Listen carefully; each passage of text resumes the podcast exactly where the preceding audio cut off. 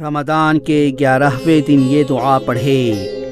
اللہم حبب الی فیہ الاحسان وکرہ الی فیہ الفسوق والعصیان وحرم علی فیہ السخط والنیران بعونک یا غیاس المستغیثین۔ ترجمہ اے معبود، اس ماہ میں نیکی کو میرے لیے پسندیدہ فرما دے اور گناہ و نافرمانی کو میرے لیے ناپسندیدہ بنا دے اور غیظ و غضب کو مجھ پر حرام کر دے اپنی حمایت کے ساتھ۔